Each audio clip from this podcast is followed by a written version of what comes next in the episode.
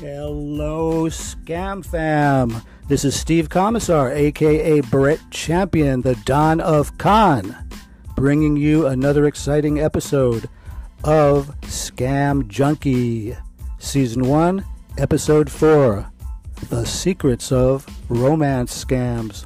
And you are going to love this episode, and I can't wait for you to hear it and all the great knowledge you're going to get from it. I did make my mom a promise, and I'm going to have to come through with it right now, and that is to say to my audience this podcast is for educational and entertainment purposes only. This is not an instruction guide for con men and con women to sharpen their skills and make money illegally. This is a podcast to educate yourself so you will not fall a victim to scams and to actually learn the secrets of perpetrating the scam so you can use those very same techniques in a legitimate business. If you're asking an investor to hand over some money and you end up just keeping it, that's illegal.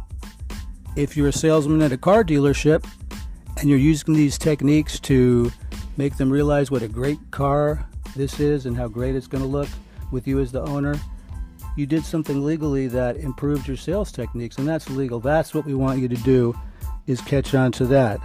And that's really important. So, we're going to get into romance scams, which have been around since the beginning of time. Back in the 1800s, you see these stage coaches drive by, and they'd have a big thing snake oil. Take a few drops of this, and you will be irresistible to all women. They'll want to marry you, they'll think you're much better looking than you really are. Snake oil pitches. Remember those? Little bottles of things, and stagecoach would pull up and try to sell this, and it turned out it was nothing but some kind of uh, alcohol and water. It did nothing. But do you think it's going to do something? And you think it's going to improve your love life? But it really never does. It goes on forever and ever and ever. Here's why romance scams are so popular. For the male, the drive which is the strongest in the human body, males and females, is the drive for food to survive. It's natural. But number two for men is sex.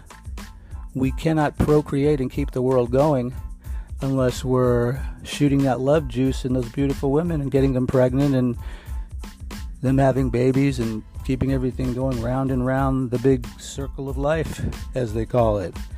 So, for women, of course, the drive number one is for food to survive, but it's not sex.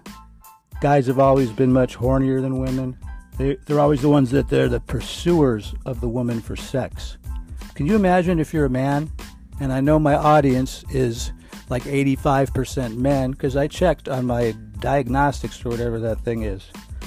What it is, is men love sex and women want to be financially taken care of. They want to be satisfied. They want to um, have new cars, credit cards, new house. That satisfies them.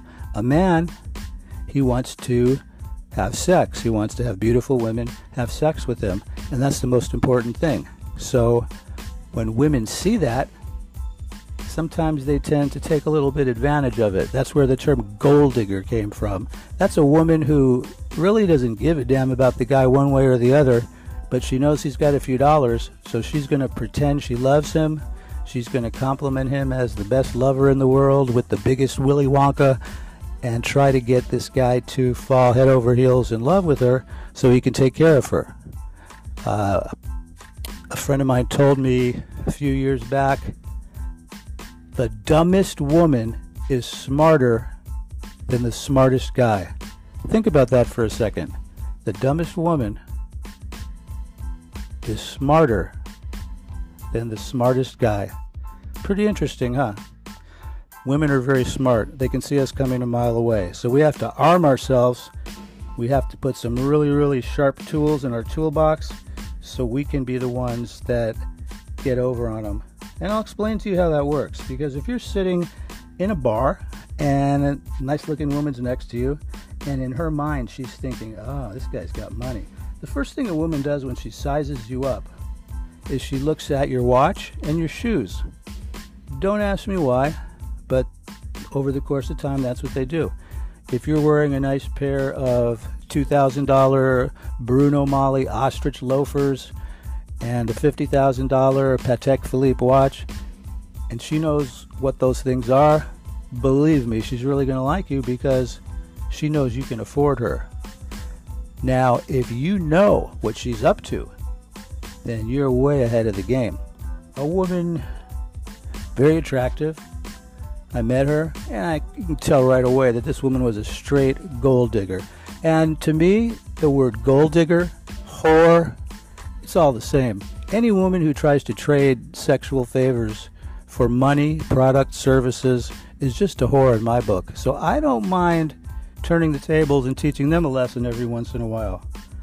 So what happens is I'll meet the woman, I'll talk to her, and this woman told me pretty straightforward. She said, I will sleep with you tonight, but I want you to buy me this Louis Vuitton purse I've been looking at. It's $6,000 and you can afford it, I can tell. So give me this purse and I will give you the best sex you ever had. So what I did is I figured, how can I get away with this? So I said, all right, here's what I'll do. I'm an actor and I've got all these meetings with agents and producers lined up. But you come home with me tonight. We have the best sex I ever had, even if it's not. I'll meet you tomorrow in Beverly Hills after one of my meetings. We'll go to the Louis Vuitton store and I'll get you that purse. Okay? Otherwise, I don't have time, so decide right now. Well, most of the time, the woman is greedy, she's materialistic, she's just a gold digger. So she goes, You know what? All right, all right, all right. It's not going to be the best sex you ever had, I'll tell you that, because she barely even likes you, and she's just doing it for money or favors. You ever been to bed with someone of the opposite sex and they're doing it for a reason other than pleasure? It is horrible. No, no, no, don't kiss me. Don't touch my hair. Can you hurry up, please?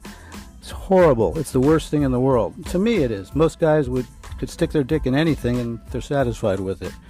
So, of course, I didn't show up at the Louis Vuitton store in Beverly Hills, and I did not um, get her the purse. And the next time she called and tried to leave a message for me or emailed me, I just said, Oh, he's out of the country filming a movie. He'll be back in nine months. She got what she deserved. It might not be legal or moral, but remember, sometimes you get the bear, and sometimes the bear gets you. And if I didn't get her, she would have got me. So remember, everything in the con artist's technique is all mind over matter. If you think you can do it and try your best, you can probably pull it off. Let me tell you about something that we're going to do here for everybody that's really, really a lot of fun, and that is our giveaway. We are giving away Scam Junkie t shirts. We have all sizes small, medium, large, and extra large.